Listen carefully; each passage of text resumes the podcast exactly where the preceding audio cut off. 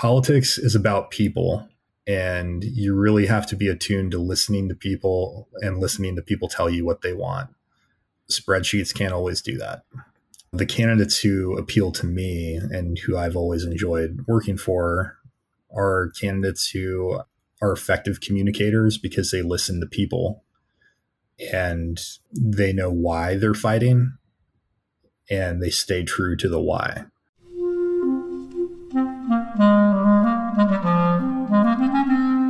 Hello, this is the Great Battlefield Podcast.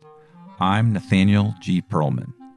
A great political battle is being fought right now between progressives and the forces of reaction on the other side. This show is about the political entrepreneurs and other progressive leaders who are finding new or improved ways to fight. My guest today, Brendan McPhillips, is the Democratic political campaign manager who recently ran the John Fetterman for Senate campaign in Pennsylvania.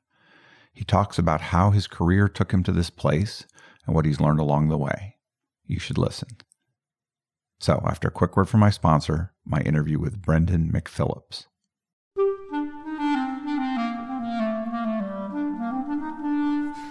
Check out the large, detailed, and high quality political data graphic posters from Timeplots. Our visual history of the American presidency, for example, lets you see the Clinton, Bush, Obama, and Trump presidencies in full context. Timeplots library includes visual histories of the United States House, the United States Senate, the Supreme Court, and the Democratic and Republican parties. Find them all at www.timeplots.com. Use the code BATTLEFIELD for a discount.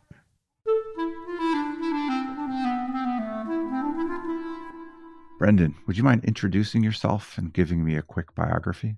Sure. I'm Brendan McPhillips, most recently campaign manager for John Fetterman. I've been working on campaigns for about a decade, working on progressive candidates and causes for many years, and just really love to get behind people who are unique and and have something special about what they're offering. And so a little bit of a road warrior, but mostly in Pennsylvania also did Iowa for Pete back in the presidential primary, and then moved over to back home to Pennsylvania for the general election for Joe Biden. Did a brief stint in Florida on Andrew Gillum's primary in 2018. That's a whole wild roller coaster, but mostly a Pennsylvania guy, a little bit of national experience, and uh, just love fighting the good fight. Did you grow up in Pennsylvania? I grew up in Southern California, actually, which I think people sometimes forget is actually kind of a conservative place outside of the bigger metro areas. So I grew up in a rather conservative suburb, Temecula, California, and had my political awakening, if you will, in my late teens, early 20s, was a grocery clerk at a UFCW grocery store that was going through a big strike. This was back when George Bush was sending us into ill thought out wars and really started thinking about what more I could be doing to make a difference and went back to uh, college for I think the third time at some point when I was like 22 or 23 at my local community college and then transferred to Notre Dame after I finished my general studies. Um, just kept moving east. My first race was in southern Indiana after graduating and then had the opportunity to come out to Philly suburbs in Bucks County for President Obama's reelect in 2012 then just stuck out here. Met a lot of great people and got involved in some good races, and it's been a lot of fun ever since. What did you study at Notre Dame? Peace studies and political science. Political science, a little cliche for a campaign person, but I found peace studies to be really interesting discipline. I think it had a lot more to do with politics and political science did. You looked at a lot of you know international conflicts ireland mozambique French Morocco, really like dug into the history, the the politics around colonization and, and those conflicts and how they were overcome either peacefully or otherwise. And a lot of lessons that can be applied to to modern politics obviously. That somewhat irregular path to college is that helpful in campaigning to understand maybe a little bit more the people who aren't the college educated part of the Democratic electorate and how to speak to them? How, how do you think about your background and connecting to people? Yeah, I absolutely think that it is. Um, I mean, obviously, I'm very privileged. I have a degree from what's considered an elite university, but kind of fell into there by by accident. And so, having those years of working what I'd call a real job doesn't require a college degree, meeting people from different walks of life helped to frame my experience and interpretation of what it is to make a living and support a family and just exist in the world outside of any political bubble that I think too many of us who work in the business don't get out of. It was really informative to me when I was at Notre Dame and I was five years older than my peers because I had messed around and surfed and partied too much in and after high school. But it gave me a little bit of wisdom in terms of age, a little bit more work experience and, and life experience that made me just like question the kinds of assumptions that I think too many people in college don't. If you do choose to go to college, it's supposed to push you and challenge your thinking and you know a lot of a lot of wealthy white kids from the Chicago suburbs at Notre Dame and God bless them many of them are my friends but a lot of misguided conservative thinking also. And so I found an interesting friend group there that, you know, like to push envelope in different ways. And some of my favorite classes there were with, I think, some like secretly progressive nuns and other interesting figures that tried to to break that mold of thinking. But yeah, I think that you know going to junior college, um, punching a clock for many years, and this wasn't like a summer job. You know, I worked at the grocery store for like seven, eight years. And just having that experience of like what it can be like to throw out your back breaking down pallets and you know what you have to do when uh, you have to go to your workers comp doctor to get that checked out like just really opened my eyes to a lot of things that a lot of people have much worse. And i think that's helpful when you're advocating for politicians or policies that you know people say are intended to make folks lives better having some perspective about what that really looks like on the ground for real people is invaluable did you run across Buttigieg at all when you were in Indiana in college or beyond before later hooking up with him as a candidate for president? Yeah, interestingly enough, when I was a student, he I think recently moved back to South Bend, came and spoke to the college Democrats I don't think he would remember this, but definitely met him then. And then saw him on the campaign trail. After I graduated, I was working on a congressional race in the southern part of the state. Pete was campaigning for state treasurer at the time. This was back in 2010. And bumped into him once or twice, said hello, just thought he was an interesting guy. We were similar in age, very different in life experience. And I was impressed by how clearly smart he was and deciding to like move back home and pursue a path to public service. He seemed very genuine and and thoughtful and didn't think too much of it at the time, but did seem like an interesting guy. And so I paid attention to his career really casually over the years. I'd be back in South Bend for a football game and see the development of the city that took place over his tenure there in some really noticeable ways. And then after the 2016 campaign, when everybody was crying in their beers, somebody mentioned to me that Pete was running for chair of the DNC. And I just kind of like phone banked my way into helping with that. Just went and like volunteered on that. Didn't have any big relationships to bring to the table or anything at that point in my career, but I just, you know, did what was needed and got to know him a little bit there. One of his best friends, who was the campaign manager on the presidential race, Mike Schmuhl, connected us. And Mike, I actually interned for when I was a student at Notre Dame, and he worked for Joe Donnelly, who was then the congressman. So just kind of some random small world connections and, um, you know, just picking up the phone to make a call to an old friend to see how I could help. And then a few years later, you know, I'm further along in my career. I had done some bigger things, Andrew Gillum's race being one of them. Pete called me, I think the day after uh, we won the primary, which was a big upset. Like Andrew was not expected to win. So got a lot of exciting national news that night, and it was all really fun. Except that his crazy kitchen cabinet showed me the door the next day. So I got this really nice message from Pete offering to be helpful and wanting to congratulate me. And I didn't have the heart to call him and tell him that I had just been fired from this big job. So I uh, gave that some breathing room and then reached out to Mike again like a month later and, and said, Hey, like I was too embarrassed to tell Pete this, but let him know I wasn't ignoring him and shortly thereafter, I had another call with Pete, and he was just really like gracious and like talked to me about it, and we stayed in touch a little bit. I told him and Mike that I was really interested in helping them if he decided to make the the jump, and one thing led to another over a period of many months, and I found myself in Iowa. So it was an interesting path. I want to ask you a little bit about something that we started talking about, I think, before we started recording, which was your feeling about why you choose the races you choose. You worked for Fetterman the first time, um, and you worked for Gillum, and that makes me think these are kind of progressive heroes in those moments, and in Fetterman's case, beyond, and Gillum's a more complicated story. Tell me about your philosophy there as a campaign manager or as a an operative. How do you think about who you want to work for and why? I think a lot of it has to do with how I started my career. Like, I didn't go to school right away. I didn't want to work in politics because I wanted like a fancy job. I wanted to work in it because I found myself compelled to actually try to make change. And so, you know, I had a good union job. I could make a good living doing that, but I just felt like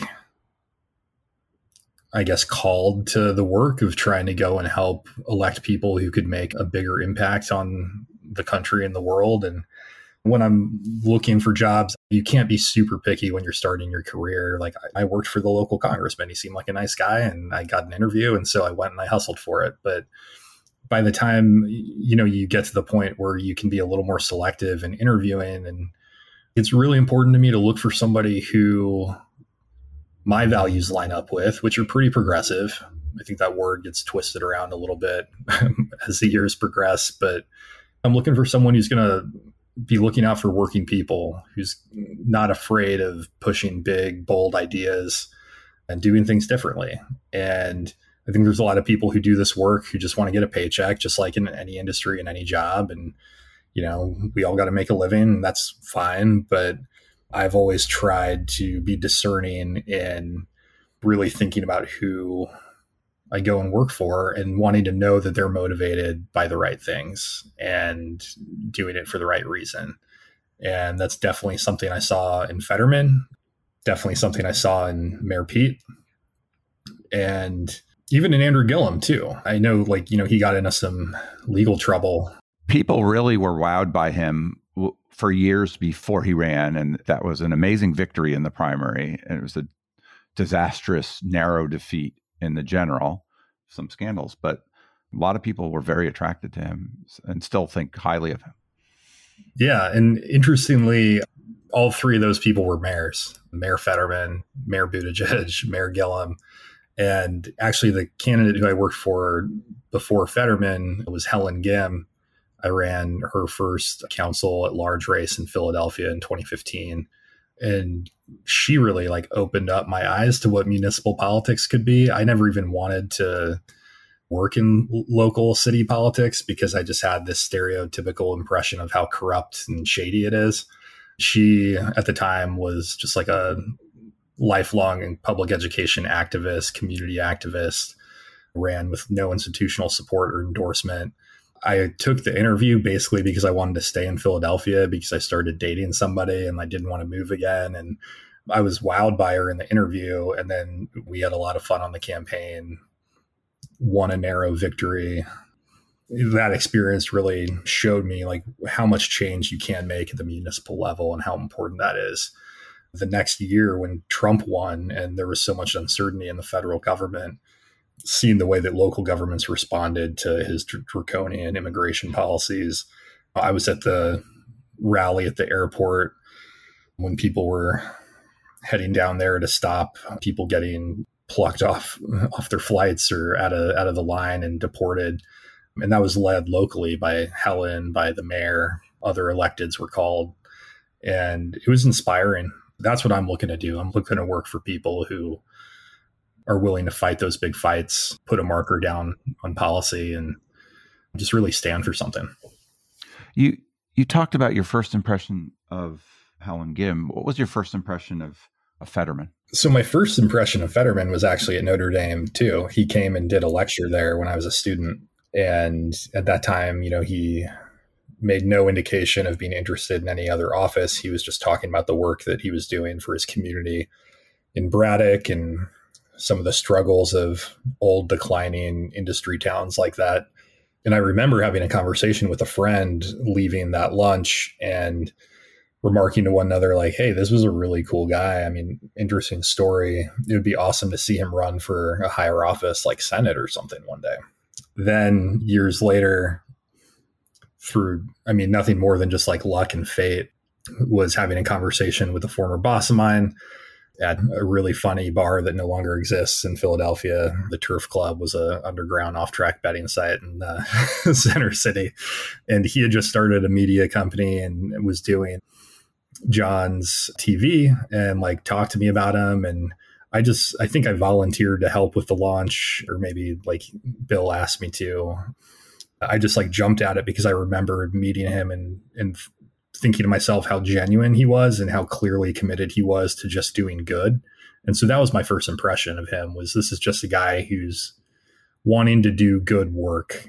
And when I met him again just before becoming his campaign manager in 2015, it was just really clear like he he described himself as like a social worker who was using politics to advance the common good and that's exactly who he is at his core. It's that kind of a quality that I find attractive in in deciding to go to work for somebody and, and putting yourself through that exhausting grind. You know, you want to make sure they're actually in it for the right reasons. I noticed that you worked for Hillary's general election effort in Pennsylvania that 20 that fateful 2016 contest. What happened there? Yeah. So after, you know, we weren't successful on John's primary, the Clinton team reached out, asked me to be political director. You know, I think they wanted somebody who was a little lefty to kind of like unite the, the establishment and Bernie wings. And look, I think like we had a really solid state team that year. It was a good staff. They were talented. I think a lot of people forget, and especially like political hobbyists and observers who like when they see their candidate like lose or you know want to just rag on on the team but like so much of a campaign is outside of your control. The state director at the time and like the other senior staff they were doing everything they could. I think they were having some fights with headquarters that i wasn't really involved in.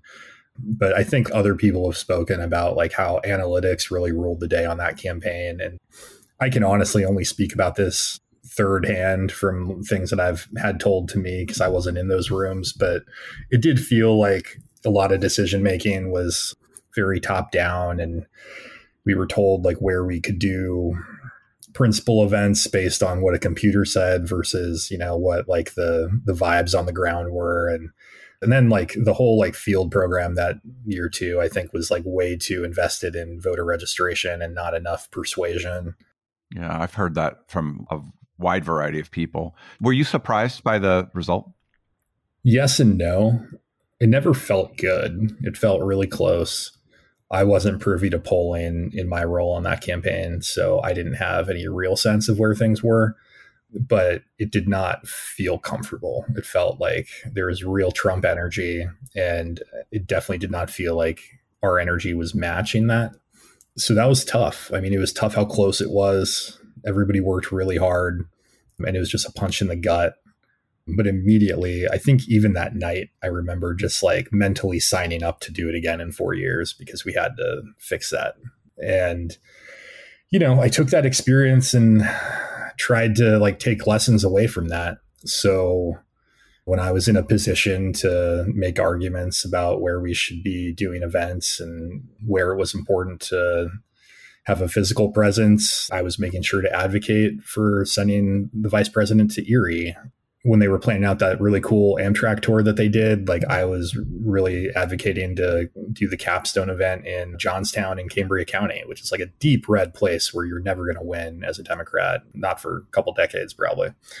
But just the importance of like needing to go and make statements there and have honest conversations there with people and make the case that you're going to fight for them no matter what.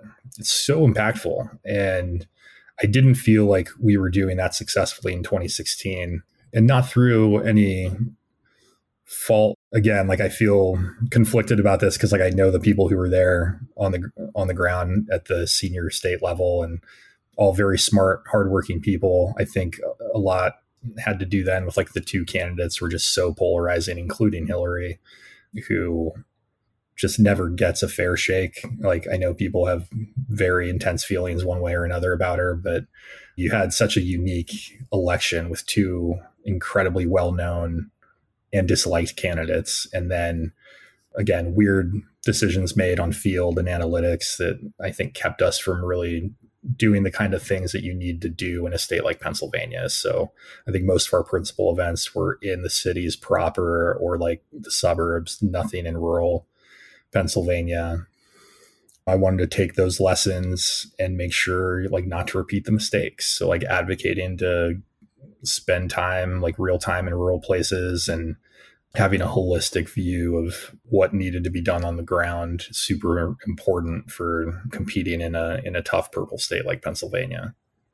Your description of being fired after a big win with Gillum makes me want to ask about it. What happened there?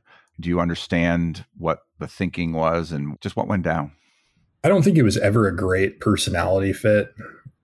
And that's fine. Like sometimes candidates and managers don't connect at the level they need to. But it was complex.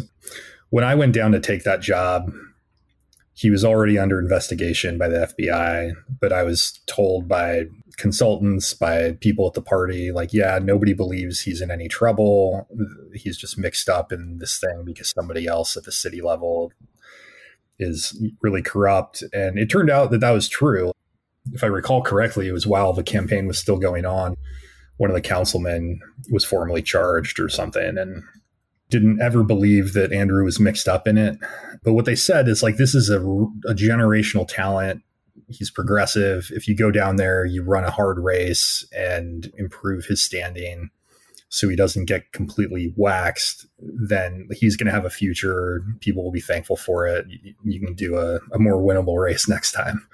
And I was like, all right. I had been unemployed for nine months. I was like interviewing on a few things. It was hard to find a, a good campaign job after 2016 but again, like I looked at Andrew as somebody who I was inspired by, and again, like attracted to people with municipal backgrounds who have to come up with creative local solutions. And I thought it was a great fit. And I went down there, and honestly, it started off pretty great. He's a nice guy, and we had a small, scrappy team who I got along with really well.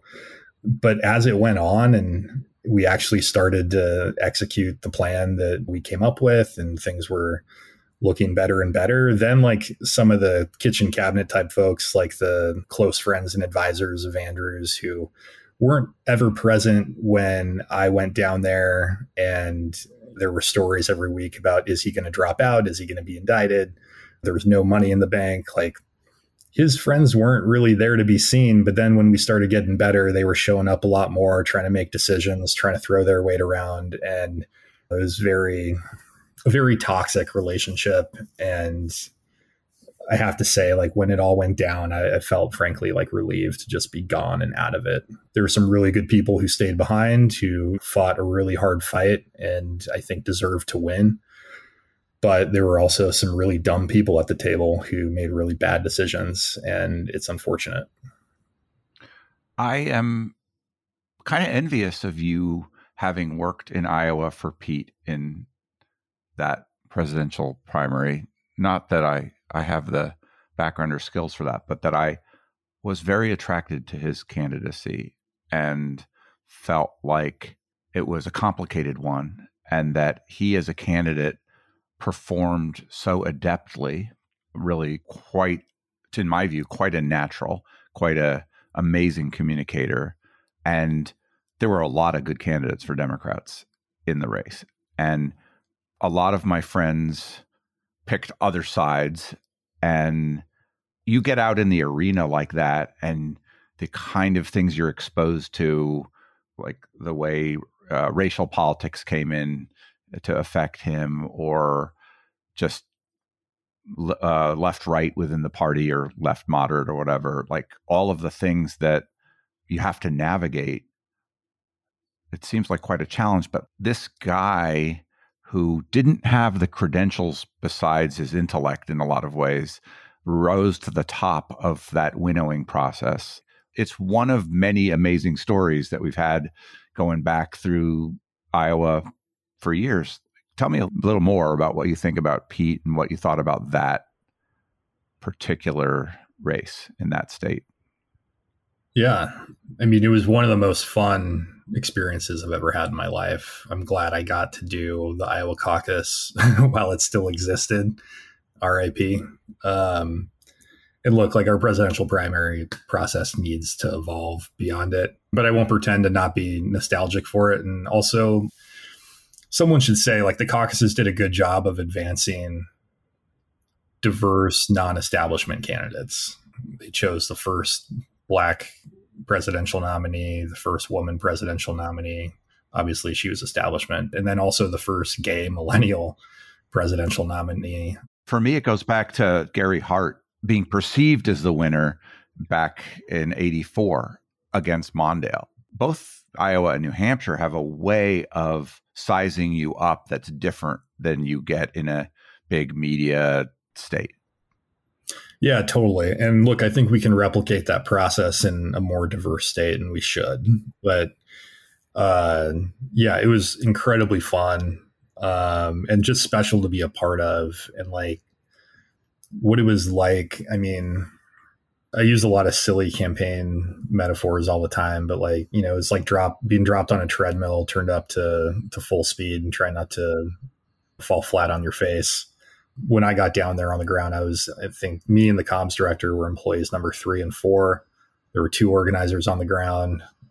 Well, on the state team, we were three and four, and there was the makings of an HQ team.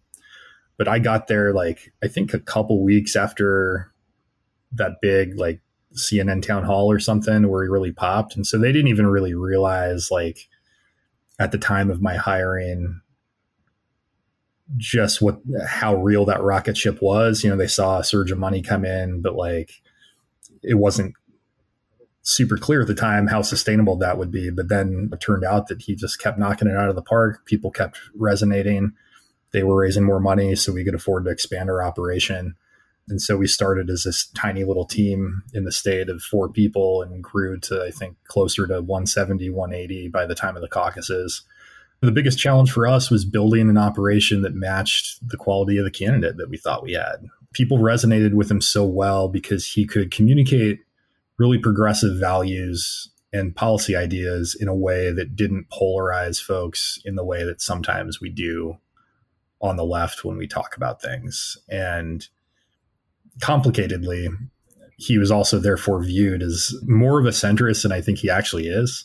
Some of that was certainly by design strategically, trying to appeal more to the middle.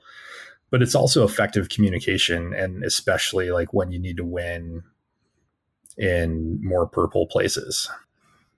It was a lot of fun, and being able to build an organization in a state where field matters a lot was just really exciting. Do you think he would have been a good president? Absolutely. Absolutely. He's the smartest person I've ever met. He's also just like genuinely kind and um, humble, believe it or not. Despite running for president at 39, uh, he's a really humble, down to earth guy. He has that special quality of just again, like doing it for the right reasons, wanting to be connected to how these big decisions and processes impact real people on the ground. And again, it goes back to that like people who are attracted to municipal politics, I think like get it in a way that someone who's just been in Congress doesn't because they have to think through like the chain of events and the you know the order of operations that takes a policy idea and gets that into somebody's home in the city that they're in charge of. And so Pete would nerd out about sewers and potholes and traffic design all the time, but it's that unique characteristic in his brain and how he thinks through bigger policy questions that makes him somebody who can relate to people in a real down to earth way. And also, it's a different approach to thinking about how policy impacts normal folks. Yeah, I think that's what makes mayors, governors compelling, sometimes more so than senators and congressmen and presidential sweepstakes. He really had a chance to carry the nomination for a moment. And then he does that kind of unite around Biden move at a crucial time, also, which probably pissed off part of the party quite a bit. But you make a transition to the Biden team, which has got to be hard after competing with somebody, or was it? You moved to state director. You've talked a little bit about it, but uh, for you, what was that like getting into the general? Yeah, I mean, it wasn't hard for me. Primaries can obviously get very personal, but there were like a few months that lapsed between when Pete dropped out and when I got hired, which I think was in July. And Pete's campaign ended early March, just before the pandemic. For me, like I always wanted to get to go to Pennsylvania for the general, even when you're driving around the state and people start talking to you. Is if we pull this off, this is when I was on Pete's campaign. Like, you know, what do you want to do after Iowa? I mean, it was always Pennsylvania for me. Like, like I wanted to go back home. I knew Pennsylvania was going to be like top three battleground, and I wanted to help win it. And so, when Biden's team reached out, I was really excited and really committed to doing it because, you know, obviously, like in a presidential primary, everybody's got a favorite pick. There were so many candidates running. Not everybody's going to be as excited about one person as they are the next. But at the end of the day, races like that aren't even about the nominee. They're about the people's lives who are going to be impacted by who wins. And the choice was very, very clear that we had to correct the error of 2016 and send that clown pack in. And so I was thrilled to be able to do it. Yeah. Even though we won it and now people sort of take for granted that we were going to win it it wasn't it was not a foregone conclusion by any stretch it was a dogfight right oh i mean totally what do you think we changed besides what i mean you mentioned sort of like maybe less enthralled to analytics and maybe you know more attention to the state broadly it's a different election where you're taking on an incumbent who has a record as polarizing let's just say as trump's was but a lot of us on the progressive side have trouble grappling with the 50% approximately people who are going the other way. Like, how can that be? But a lot of people have a different lens on politics. How did you think about the state and what did it take to win? Yeah, totally. So, again, I think in 2016, it was a really tough dynamic having the two candidates that we did, like Trump and Hillary, couldn't be more different, couldn't be more polarizing for better and worse. And Hillary had the the baggage of being the punching bag of the right wing for as long as I've been alive. And that's tough to shake. And it's not her fault and it's not fair. But I think it made her a much tougher candidate in a state like Pennsylvania at that time. Biden, on the other hand, I think benefited from having a special relationship with the state and being from there and people believing that he is from there. The joke that he's Pennsylvania's third senator is definitely something that people felt here. And so, what that allowed was, I think, an opening for us to have more honest conversations with voters who may be undecided, who may be previous Trump voters, and be able to engage them without pushing them back into you know their tribal safe space. We ran a really good field program in a really tough environment obviously with the pandemic um, and like full credit to the entire state team and especially the rest of our leadership team like we all huddled early on, like the first in person meeting that we had after we had all been hired together. And we just started brainstorming for the fall, knowing that there were nothing but unknowns in front of us about what to do. We weren't allowed to be canvassing and for very good safety reasons, but we started building a canvassing plan, having faith that we would eventually need to do it and be allowed to do it. So we just started like mapping out what that would look like, how to implement COVID protocols. And I think because we did all that early work from the get go before ever being given like the green light to like start a canvas program, like we were able to start it up so quickly that uh, we knocked a ton of doors in state.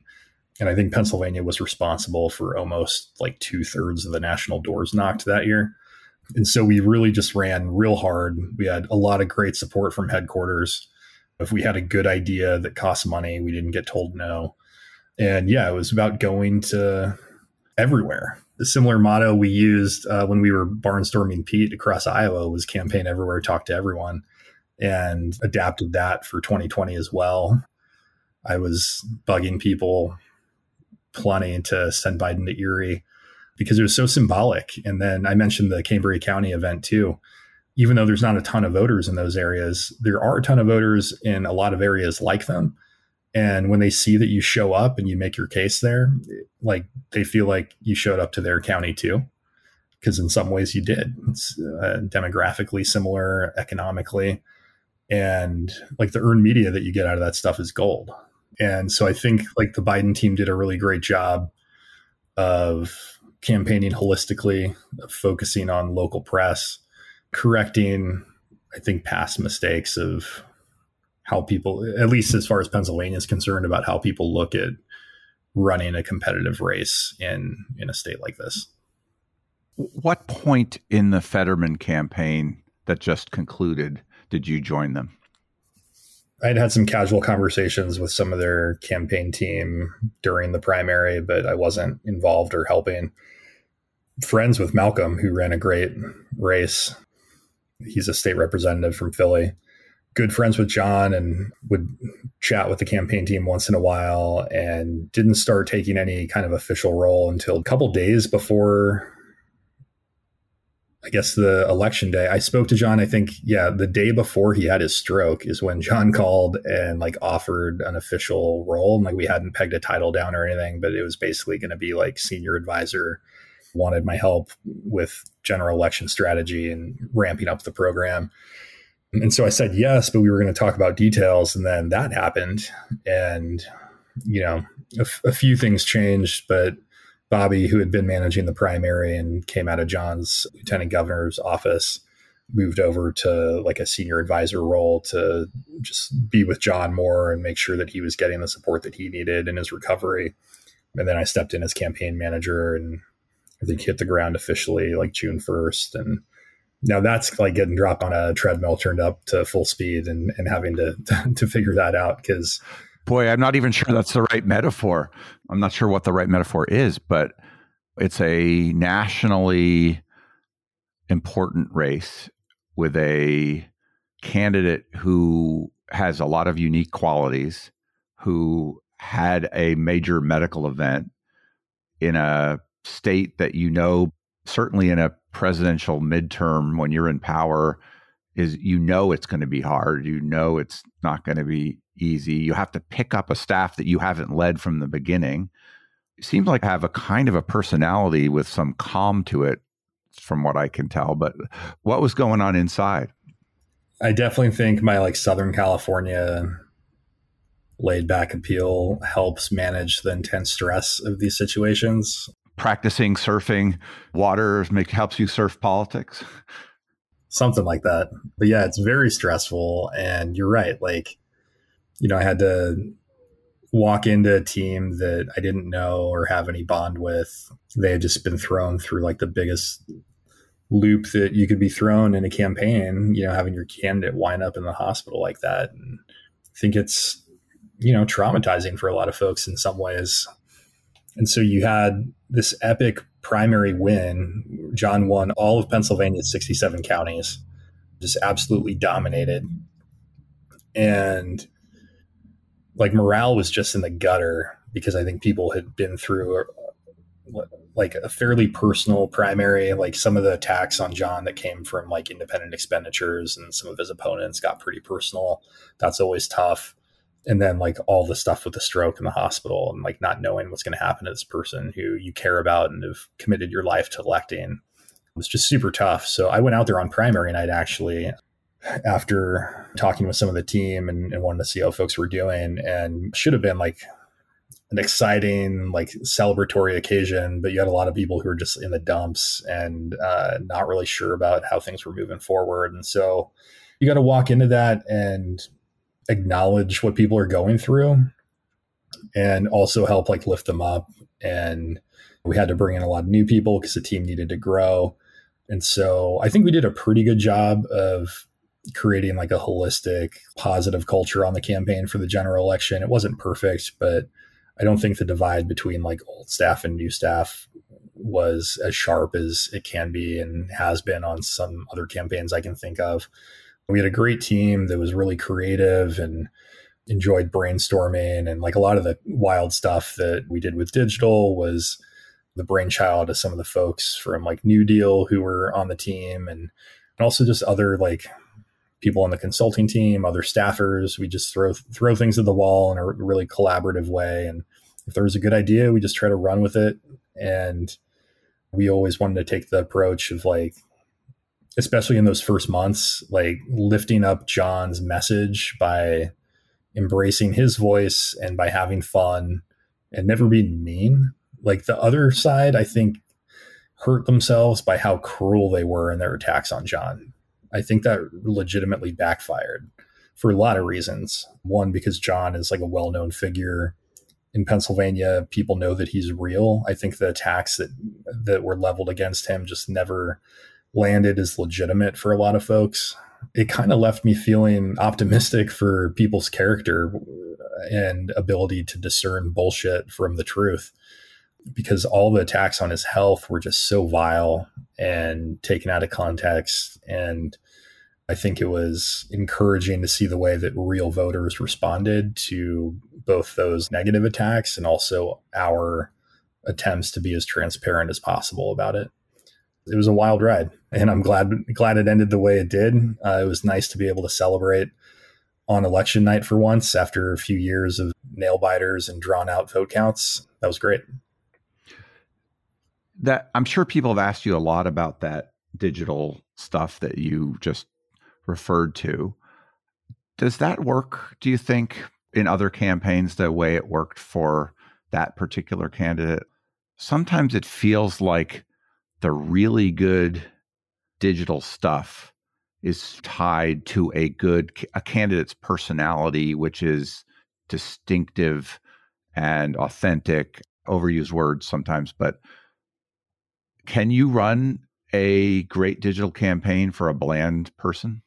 Or does it take like the combination of a good digital thinking and somebody six nine and quirky and different I think you could run a good digital campaign for a bland person if your candidate's in on the joke that they're a bland person and will like allow you to play with that.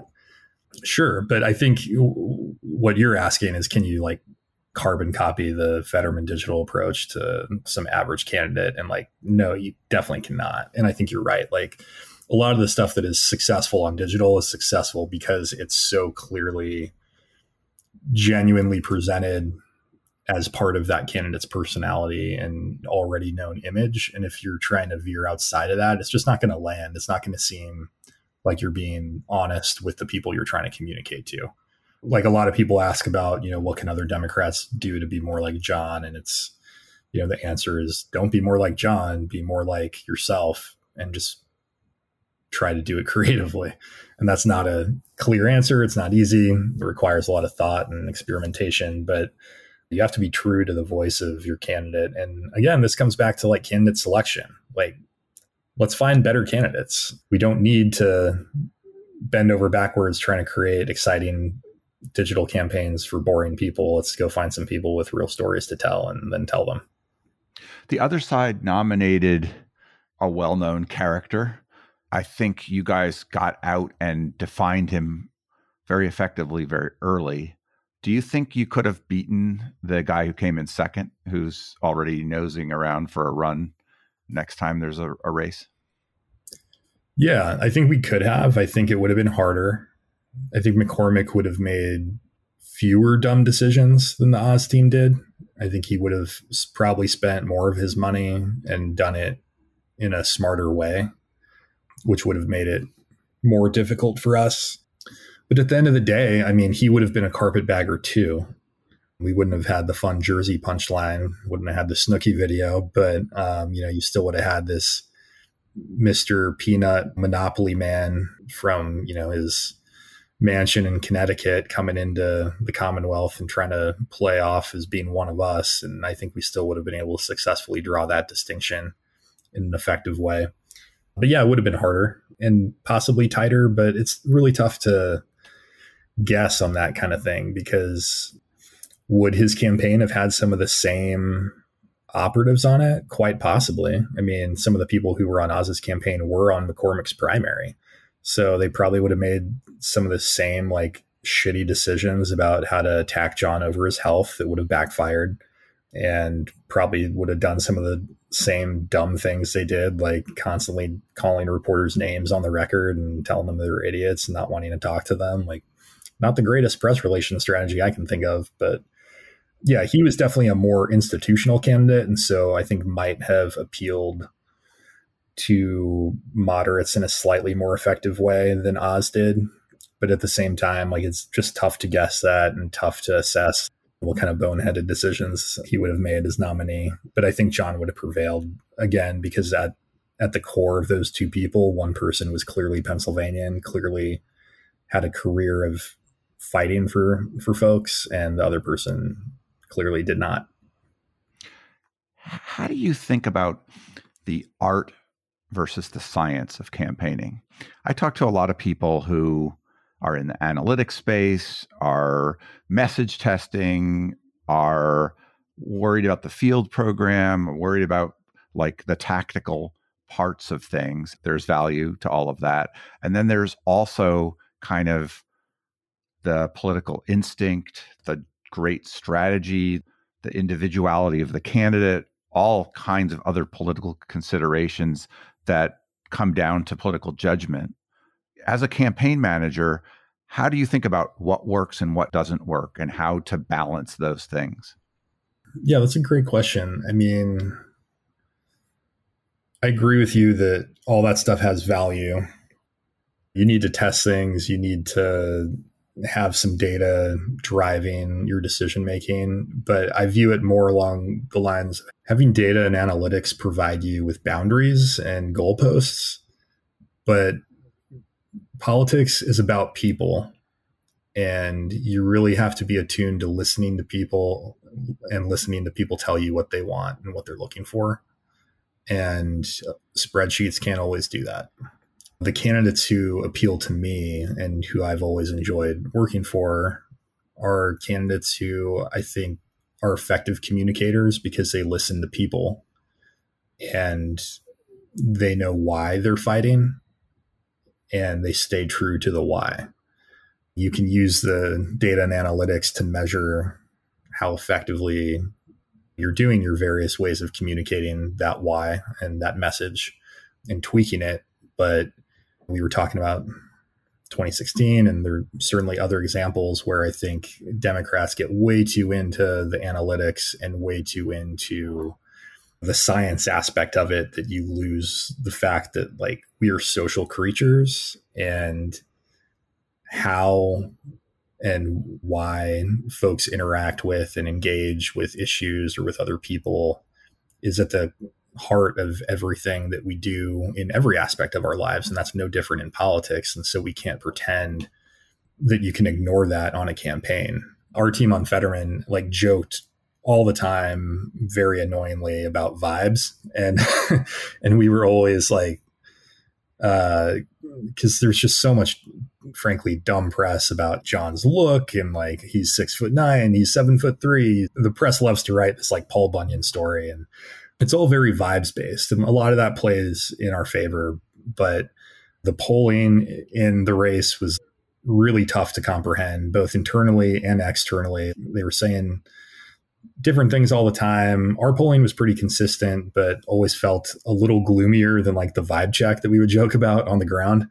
That's where I think you have to have like a little bit of a spidey sense of being able to not let the data overwhelm your human sensibilities about how you're interacting with folks. Otherwise, you can outsmart yourself and get dragged off course by numbers that are lying to you. Well, congratulations on that win. Where do you want to take your career going forward? You've run a number of campaigns. You have opportunity to run more. Do you want to run a presidential? Do you want to run for office yourself? Do you want to have a consulting group? Those are the kind of typical things people do. Where do you want to be? Um, I definitely do not want to run for office myself. I think I've put too many people through the ringer of call time and campaign events that I wouldn't want to do that to myself after years of doing it to other people. I actually am consulting now. Uh, my wife and I, Jane Slusser, partners at Hilltop, opened up a Pennsylvania branch, and you know we're trying to continue to work with progressive campaigns and causes and, and help continue to advance them. I love campaign management. I love building and leading a big team. It's one of the reasons why I was so excited to do 2020 and have like a really big operation and why I was so crushed that we had to do it in a pandemic and I met like 30 people out of my 350 person staff. And so that was a really fun piece of Fetterman too was being able to like lead a team again. So yeah, I'd love uh, to manage a presidential one day maybe. I don't know if I would actually want to do that. It sounds incredibly exhausting at this stage in my life especially with young kids. But I'm already managing another race. I'm helping uh, Helen Gym run for mayor of Philadelphia. And again, like, I think most people get done with the midterms and definitely deserve to be on a beach somewhere. But Philadelphia's got important, very high stakes stuff going on here. Helen is a special candidate with a real record of getting shit done. And that's what I've always been attracted to. And so we're going to go help her try and uh, become the next mayor, first woman mayor of Philadelphia, too. I noticed that your wife has quite a resume in politics, also, who you just referenced. How is it to have a dual political household? Do you end up talking politics or avoiding politics on the home front? I think we try to avoid it just because it's so exhausting, but you can't. No, but it's great. I mean, like I wouldn't have been able to do Fetterman without having a partner who understood how crazy this world is and supported the ability for me to be in Pittsburgh for half the week. I'm just incredibly grateful for having a partner that is like so understanding of that because it's tough. Campaign, I think people don't realize or, or they maybe forget, but like campaigns are so hard on the staff whether you win or lose, it requires a lot of sacrifice. And so, allow me to shout out every campaign staffer out there who uh, toiled away at the midterms, whether you won or lost. It's a lot. I definitely see all the hard work out there. I've got friends who are on some really tough wins and some really tough losses and keep getting in the fight. Go take a break and, and get back in it. Come join us in Philly. elect Helen. yeah. Is there a question I should have asked you that I didn't? I don't think so. I think talking about the why and like the kind of candidates that I, I, like to work for, that's usually the thing I always have to remind people to to talk about at the end of these interviews because that gets forgotten. But that I'm glad we could spend a lot of time on it today. Well, honor to talk to you. I wish you luck on the next step. Anything else you want to say?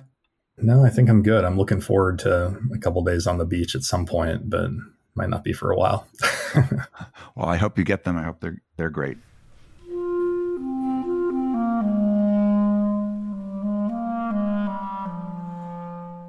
That was Brendan. He's at Brendan MCP on Twitter. This is Nathaniel G. Pearlman with the Great Battlefield Podcast. You can find us at greatbattlefield.com or by searching for Great Battlefield in places where podcasts are found. The Great Battlefield is now part of the Democracy Group Podcast Network, visit democracygroup.org to learn more about other podcasts that cover democracy and civic engagement. You can also help me by leaving comments and good ratings on Apple Podcasts or elsewhere, and by sending me suggestions for great guests to npearlman at gmail.com.